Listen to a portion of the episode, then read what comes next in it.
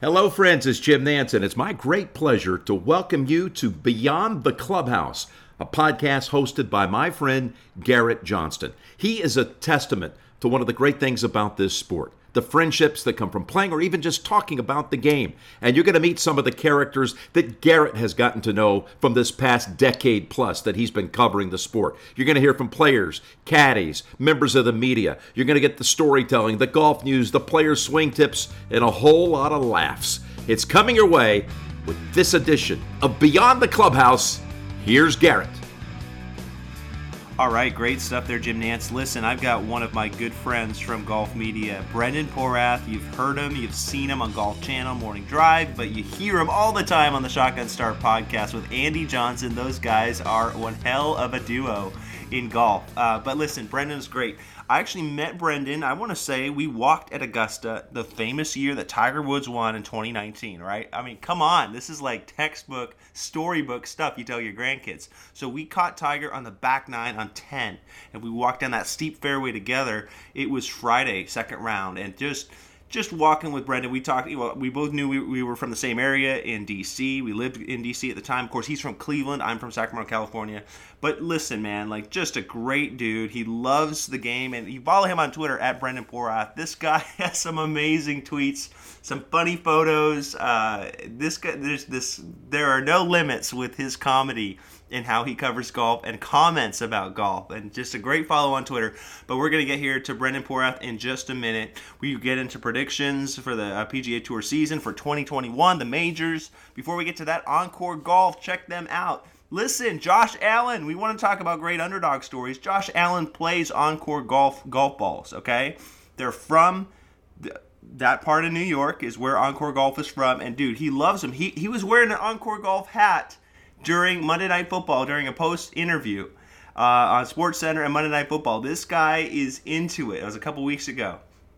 These are great golf balls. The Vero X1 I've been playing for, I want to say 3 months, and I love the distance. I've added 15 yards out the tee, which changes the entire game for me. Shorter approach shots, yes sir, sign me up. Anyway, check them out on Twitter at Encore Golf, as well as Instagram. Huge presence on Instagram. Some really good deals that you'll find on social media with their golf balls. Great stuff. Check them out, EncoreGolf.com. Let's get to Brendan Porath. This is a fun interview here on Beyond the Clubhouse. All right, I am joined by my next guest. I got Brendan Porath. Of course, you see him all over Twitter at Brendan Porath. He is a co-host of Shotgun Start, possibly the best podcast in all of golf podcasts right now. It is really engaging. Andy Johnson, of course, is his co-host as well. And Brendan, dude, what's going on? How are you, man? Not much. I'm good. How are you, Garrett? Thanks for having me on. Appreciate it. You got it, buddy. And you know what? 2021, here we are. I mean, there are so many players. I mean, we're blessed. This is not 2004 at the Buick Classic when it's Tiger Woods and maybe Sergio and maybe Vijay Singh making a run at it. I mean, you've got all kinds of players and personalities right now. So what are you looking at as we look at 2021? What stands out to you as a couple of players that are interesting storylines? I mean, I think it's the top of the world rankings. It feels like, you know, we're in such a unique season because the last one just ended, right? We had a Masters like a month ago now, maybe, you know, 6 to 8 weeks. So it seems like we just roll over, right? I think Dustin Johnson is sort of the number one player in the world. Everybody should have their eye on Bryson DeChambeau. I think like the big tension this year will be Bryson's continued the speed wars, right? There's so many more guys coming like Bryson that didn't bulk up, you know, put 40, 60 pounds on in a year or whatever. They're just learned the game that way and didn't have to do it, but have coming with 200 mile per hour ball speed and things like that.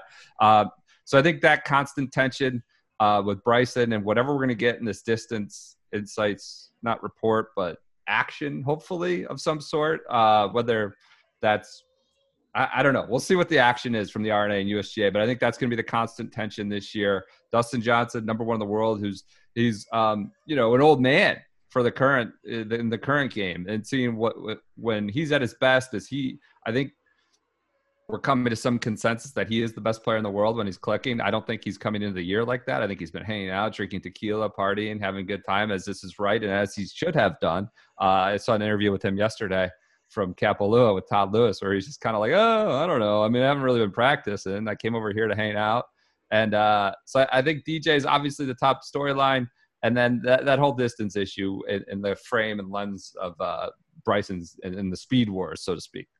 Yes. Well, you mentioned DJ. I gotta get an idea from you. What is your mentality with your tweets? Because you saw where he said there's no off season, and then you quote tweeted it, and you showed a picture of him with Paulina, and it was hilarious. There he is on a boat. Like, well, what are you looking at when you tweet in general? Geez, that's a can of worms. That's a scary question. Nothing. I don't know. I'm not looking at anything. That's looking to go into the dark, deep, twisted recesses of my mind. No, I think I retweeted Ben Coley on that one, a brilliant mind over from across the pond, handicapper, punter, maybe as they use the term over there. He was like, it was some TaylorMade ad about, there is no offseason. When I think like DJ is quite clearly had an offseason as he should have. Like I said, he should kick back and enjoy himself. And maybe he does that during the season. I don't know. But that's all it was. No mentality to any of the tweets. Just shared what I thought was amusing screen capture of one of those TikToks with Paulina that I think Ben Coley, who you should follow on Twitter. Maybe not me, but that's all that was. So. I love it. Hey, John Rahm, big-time player. You tweeted about him and how the headline, we should look at the alternate headline that he got to world number one with TaylorMade clubs. Everybody's so sensational. Oh, my gosh, he struck 59 with the new Callaways. Wow, wow, wow. What do you think about Rahm and that whole move right now? I think, he got to number one in the world last year. Go get the bag. Go get your money. That's fine. I think like the way we promote it when we're supposed to be otherwise independent media, which is, a dwindling landscape these days in golf. But I think that's fine. Kelly makes fine stuff. TaylorMade makes fine stuff. The point is John Rahm's really, really good at golf. And we don't need to talk, we don't need to just copy paste the press release into editorial about how to switch. I think it's a newsworthy item.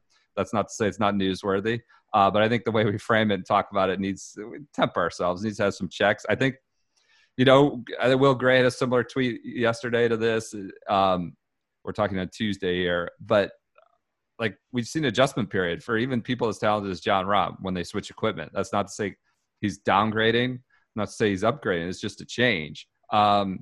I think we've seen it when Rory went to Nike. We see it like all the time, really. When guys, when they're really at their peak, I'd say Rahm is a great player. He'll continue to be great. But I think, the way we frame some of these equipment deals as like this is going to change the game or he's already shot 59. Well, like the alternate headline, like I said, is he already got to number one in the world with the other stuff too. We don't need to promote it. It's newsworthy. That doesn't mean he's not getting great stuff. He's going to get good stuff. Kelly makes great stuff. His old I have no dog in that fight, but I do have a sort of an interest in how we portray this from a content creation and media perspective when we're maybe not supposed to be, voices of promotion. So that's all. Yeah, let's revisit voices of promotion in just a second. When you talk about Rory going to Nike, one of my all-time favorite one-on-ones in my career was 2013 at the Hope.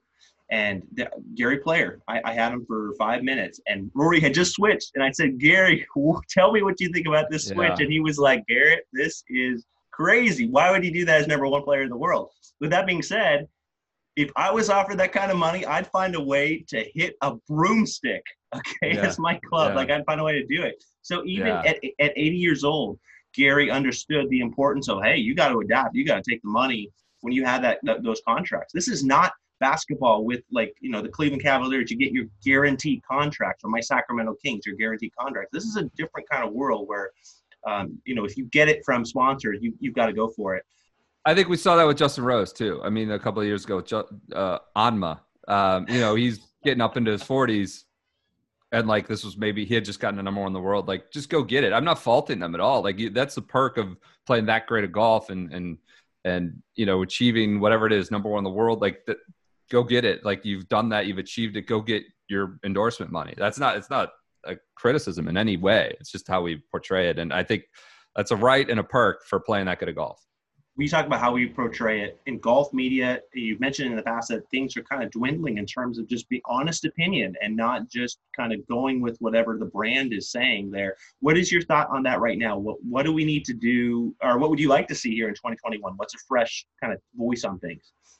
I don't know. I mean, I'm not even like a young idealist anymore. I got like 4 kids under 7. I'm in my mid to late 30s even. Like, so I'm not trying to like rage against the machine here, but like, it just seems like in golf compared to other media, like that any sort of honest opinion or critical, it doesn't even have to be critical. It just has to be not, you know, the roses and sunshine or, you know, here's puppies and an autograph for a kid all the time. I don't know. Like everybody, the tour has, certainly puts its thumb on the scale as a cliche I like to use a lot. And I don't know that it seems like every voice or outlet covering golf these days is entangled, whether it's with the media rights, with the tour, or it's, you know, Bryson has a stake in a magazine, or Tiger has a stake in a magazine or a TV platform, or Rory has a stake in a platform, whatever it is. Like that's all right. I think it inhibits our ability to talk honestly sometimes about those people. I think it's much, much more pervasive. And then in golf, and then of course you have the equipment companies, which are the sugar daddies for a lot of these media companies. And then you also are supposed to be covering equipment and players playing that equipment. So I think like it presents an issue in golf more so than in, I would say, other sports. There are certainly the NFL puts its thumb on the scale with media partners. It's not unique to golf at all. I just say it's more pervasive in golf. Now, that doesn't mean there's not good stuff. All those places are producing like really, really high quality stuff, I would say, that I just alluded to indirectly, maybe Golf Digest, golf.com, Golf Channel. Like those places, I read a lot of their work. I think it's just in golf that's a balance that and attention that exists a lot more than in other sports. I'm not saying people are bought and paid for shills, all of them, but it's just attention that exists a lot more in golf. You've talked in the past how openly you and Andy like to take on issues with Shotgun Start. What is it about you and Andy that you feel like works so well, like your dynamic there on Shotgun Start? I mean, it's more of just a carryover from like, you know, text messages and conversations we'd otherwise have. And it's just, like I said, there's the vacuum for it, right? Given the current media landscape, just having a little voice, being not personal or mean about anything, but talking honestly about what we watched, like, you know, or presenting something that, I mean, we try to have fun with the game more than be critical at all. I think that the bigger appeal is that we're having fun with these odds and ends and these random players who are, you know, outside the top 100 of the world. I think the audience appreciates that, but I think, you know, it's just having a little authenticity, a little voice, and that's all it is. I don't know. We have a good chemistry. We're told. I hate talking about ourselves. It's worked. We're happy. We have a lot of fun doing it. Sometimes it feels like a job. Sometimes it feels like a lot of work. But fortunately, it often doesn't. So we've been blessed that people have responded to it and enjoyed it. And we feel like there's certainly a vacuum in talking about the game in that way, given the current landscape. And you know, we're going to try to continue that. Yes. Well, and the spotlight's been a big thing too, where you've spotlighted Monty or Woozy or even Julie Inkster. How has that dynamic been as you prepared? I mean, how do you research? And what is the Porath School of Research like for this? It's, I don't know, several days and hours and stuff, you know, time commitment. My wife probably doesn't appreciate too much. But, you know, when golf went away, we had to sort of think about how we wanted to talk about golf. It's a podcast that largely revolves around pro golf happening. And there was no pro golf. I was dubious of, I don't know, not dubious, skeptical if they would be received well or work. And they were boomed. You know, they were very, very popular. I think because people want to hear about some of these characters, right? We're in a generation in our 30s where we know the names. We maybe saw the tail ends of their career, maybe their last few major wins, things like that. And it's also just talking about them honestly, right? It's not like here are swing tips from whoever or Ian Woosnam. Here's the stories. Here are the great legendary stories of how he came up baling hay, and he can hit the ball a mile because he drove tractors with no power steering. And we obviously leaned on, you know, incredible work. A lot of it from Sports Illustrated vaults, which like again, lamenting the current media landscape, those profiles aren't happening anywhere, really. There are a few writers out there that are doing their best to keep it alive. But yeah, leaned heavily on a lot of the great work that was done in that day and age, whether it's Golf Digest or Sports Illustrated, like incredible profiles, incredible access that's not, comes with maybe a relationship of some sort, of a commercial relationship of some sort. It's Jaime Diaz flying over to Spain to try and talk to Jose Maria Olazabal. And so anyways, that enabled us, we not stood on those shoulders. It was dependent on all that work, and to kind of weave a narrative podcast retelling of the person's career, personality, maybe a larger look, like 10,000-foot view at their legacy in the game, and people loved them. And it was sort of that, I guess Crenshaw would have been the earliest player we did, and like Ernie to Vijay would be kind of the latest players. We kind of zeroed in on that era of guys who came up in the 80s, played a little bit in the 90s, won all, the Europe Big Five, that kind of era. And I don't know, it's a lot of research, and it's a long podcast. I didn't know that. Would people want 2 hours on whoever, Davis Love, or which we did with Shane Bacon, or Ian Woosnam, but people ate them up. And I think it's something we can want to continue to do in the future. Just, there's plenty of players to spotlight. Oh my gosh, man. You mentioned, Champions Tour players, dude, that is the best beat in the world. Okay. The cat's out of the box is right here on Beyond the Clubhouse. Anybody who wants to cover golf, you spend 5 tournaments as Champions Tour, PGA Tour champions, excuse me, let me get the title right. You talk to Woozy, you talk to frickin' Lyle, you talk to the top 5, Langer, you name it, from the European. And then you got Ernie, as you mentioned. These are some of the best quotes in the world, in my opinion. And I've covered maybe 20 of these events over the last 5 years. And Caves Valley, remember? They had the event at Caves Valley, that major championship. Is this being underrated, that tour? I don't know about underrated. I don't know. It doesn't make any money. It doesn't have good ratings. It's completely underwritten by the PGA Tour, the money from the tour. I don't know if it's underrated. I think there's amusing storylines. We certainly have fun with it on the Shotgun Start. I think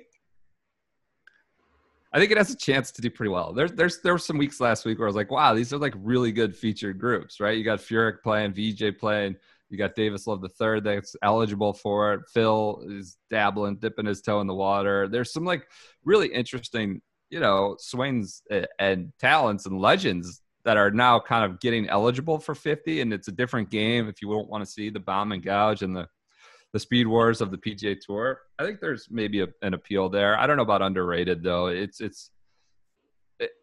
I think it needs to find a balance, and maybe some of these players that are becoming eligible could make it more appealing, certainly to people in their 30s to 40s. So, yes. Well, hey, listen, I don't mean to be the homer on. I'm just speaking from experience. No, yeah. I'm speaking from experience. Bernhard Langer is as nice a guy for a quote as you could ask for. You'll sit down and talk Ryder Cup with him for 35 minutes at Caves Valley early in that week, and it was just unbelievable how much passion he has to talk about what it was like to be the captain, what it was like to play with Sebi. You talked about Sebi Jose Maria earlier. Okay, 2021, the majors. Masters, you go first. Who's your pick? Masters. We can go. Let's go pick, and then let's go dark horse. Oh, dark horse.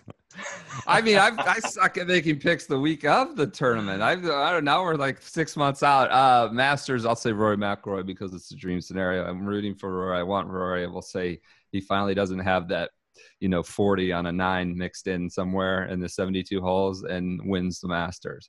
Dark horse, I don't know. Adam Scott does it again. Is that a dark horse? I don't know. However we categorize dark horse.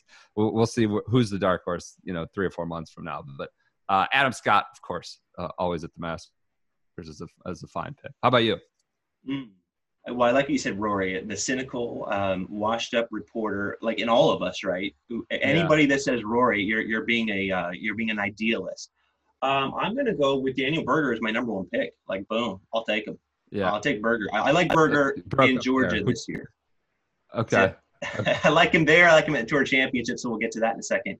But yeah, Berger is my number 1 pick, and then I'm going to go with I would call Sergio a dark horse because he missed it a month ago. So I'm going to go Sergio as my dark horse.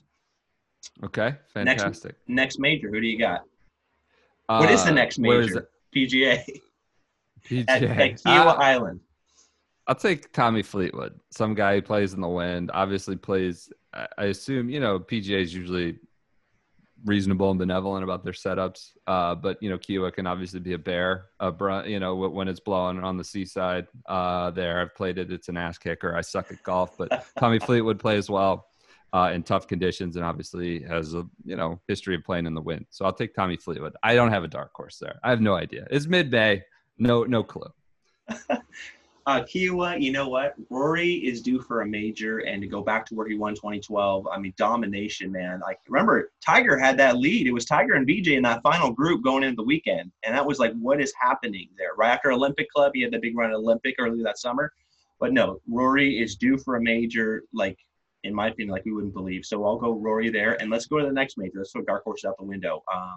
U.S. Open, how are you feeling about that? Torrey Pines, I don't know. Jason Day, lawn player, has succeeded at Torrey Pines in the past. We're going to get a lot of that sort of, you know, who's played well at Torrey in the past. But it's, you know, in honesty, it's probably a different golf course, and the USGA gets its hands on it. I think it's going to be similar to, like, I think it's similar style to what worked at Wingfoot might succeed there. You know, I think Jason Day will hit it long and gouge it, and he's played well. It's a RTJ sort of. Got his hands on it. Yeah, I'll go with Jason Day. Okay. You know, I went there. I was there as a volunteer in 2008, the first major I ever attended. I drove the whole state of California, was down there for a week on my own dime, volunteered in the merchandise pavilion, and being there and seeing Tiger win and beat Rocco, like, dude, that was just like, at that moment, that was my aha moment. I got to cover golf. I got to find a way. Tiger's going to win that again this year. It's going to be another major. It's going to be the most sentimental, amazing thing. Charlie will be down there, of course. I mean, this story is going to blow up this sport. So what do you think? I like it. I'm thinking of the stories. I love it. I'm not with you on that one, but I love that you're yeah, she's picking from the heart there. I like it. Gotta wear the heart on the sleeve. Okay, so last major of the year, the Open Championship. It's going to be Royal St. George's. Hopefully it is played, but what do you got? Royal St. George's. I'll go with John Rahm, right? I think actually the Open's the one major he's performed the most, I don't know, middling in. He's done well at all of them. It's not to say he's done poorly at the Open. But I think maybe he'll have grown comfortable with his Callaway irons or clubs or whatever we talked about earlier by then, mid-July. He's due for a major. I will take John Rahm over in Europe. I like your pick of Tommy Fleetwood to get a major, of course, early in the year. Tommy is so due, and especially the Open Championship. He was in the final group in the very last Open with Shane Lowry. He's got experience. He almost won at Shinnecock in the U.S. Open. Tougher conditions as well. I just think that he's the guy that's due for a major. So I like Tommy. Speaking of my Europeans, did I just tip my hand? What do you think about the Ryder Cup this year? Who do you got there? The Ryder Cup? I mean, who's going to be on the team? I don't know, end of September. I'll just take Europe because that seems like a more sensible pick these days. It doesn't even matter who's on the team. It's just, you know, we could have our 12 guys could be in the top 15 in the world rankings, and 3 of them are only from Europe or something like that. And it just, we still find a way to, I don't know. I think Whistling Straits, they'll set it up as friendly as they possibly can for the U.S., given what happened in France, where it was not, you know, did not play to the U.S. strengths. But I'll still take Europe just because, I don't know, this is an era where I need to see sustained sort of U.S. success before you go with anything. Go with the United States, certainly when we're talking about it in January. Go ahead. Yes, I get it. I mean, I'm ahead of the gun here by talking about this stuff way out. Okay, I love Europe. I love what they're capable of and their leadership and their captaincies and Harrington. Mm-hmm. There's no way Harrington's going to lose. I don't care if we're on Stricker's home soil. There's no way that Captain Harrington will let this lose. There's no way in the world. I got to ask you, though, European – I believe the European Ryder Cup team, Brendan, is the greatest story in golf, in the top 2 greatest stories in golf in the last quarter century in terms of what it means to the game, to the sport, the passion of the European team, the collective passion, the way they could take down Tiger in his prime, Phil in his prime, doesn't matter. the collective strength. What do you think about that? 2012, I look at Medina, and all these American fans want to be crybabies about it and say, oh, this is not, oh, what we lost. So it's one of the greatest sporting events that's ever happened in the game. How do you react to this? Yeah, I think it's certainly elevated itself as maybe the best event in golf. And that is not in large part, it's almost exclusively due to Europe's making it so competitive. Europe, whipping our ass, to be honest with you. It makes it more, certainly engages the United States more, the United States fan more. I think they just have it pitch perfect right now in terms of days, matches, who's eligible. Like, it's like a really, really good event that I hope they never tinker with, quite honestly. Interval, how often they play it. It's a great story. I think they have it right. And a lot of that's due to Europe, the European program or machine or process, whatever you want to call it, where they really, really means a lot. It means as much, maybe, or more than major championships for a lot of these guys, getting points, getting, put up on the wall as part of that story, that European Ryder Cup story of the last maybe even 30 years, whatever it would be, 2000, kind of 2001 in there. I think like it just means a lot, and I love it. It's one of it's maybe the best event. I think it could be even better than the Masters, especially in golf. And so much of that is due to Europe's approach, Europe's attitude, Europe's enthusiasm for it. Yes. So. Yeah, I wholly agree. I think just seeing the way they played, I mean, winning in Paris, I talked to Sergio about that. He said that moment, being the all-time Ryder Cup leader with that win over Fowler on the singles, was just, that's his moment, man. Like, he clings to that. So, Hey, let me ask you this. We're going to let you go in a second, but Cleveland Browns, bro. I mean, how fired up are you? You're a St. Ignatius High School, a grad from Cleveland, Ohio. How does it feel to have them in the playoffs finally? It's great. I mean, I'm fired up. It was nerve-wracking Sunday. I don't know, we won 10 games, whether we won or lost.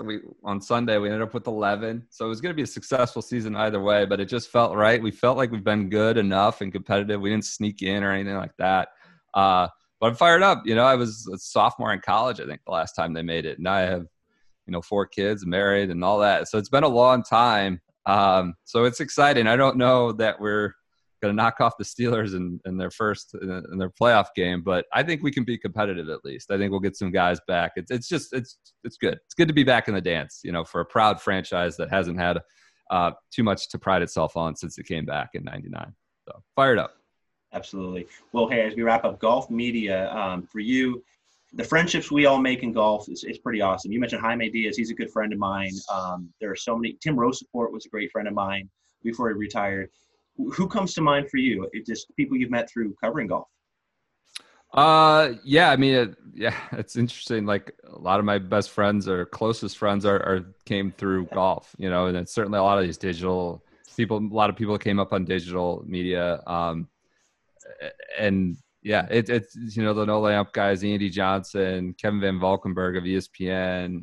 There's so many. I don't want to leave people. Kyle Porter. I don't want to leave anyone out. But yeah, a lot of my closest friends are people who we've been on the road or we're covering similar subjects. And I think that's great. I mean, we're competitors of sort, but I don't view it like that at all. And fortunately, the others haven't, to the way it's gotten, to the point where it's gotten in the way of friendship. So yeah, it's been a cool aspect of the golf beat for sure over the last decade or so. It's big time for sure, man. Well, hey, Brendan, great to hang out here for a little bit and do some long-form prognostications, 8 months, 10 months out in some cases. That's fun. It's fun to do. I just don't take my word for it. That's all. I love doing it. It's just, who knows? So. Sounds good, bro. Great to catch up. You can follow him on Twitter @BrendanPorath. And yeah, enjoy 2021, bro. We'll catch up soon. Thanks so much. Really appreciate it, Garrett. Thanks for the opportunity to have me on.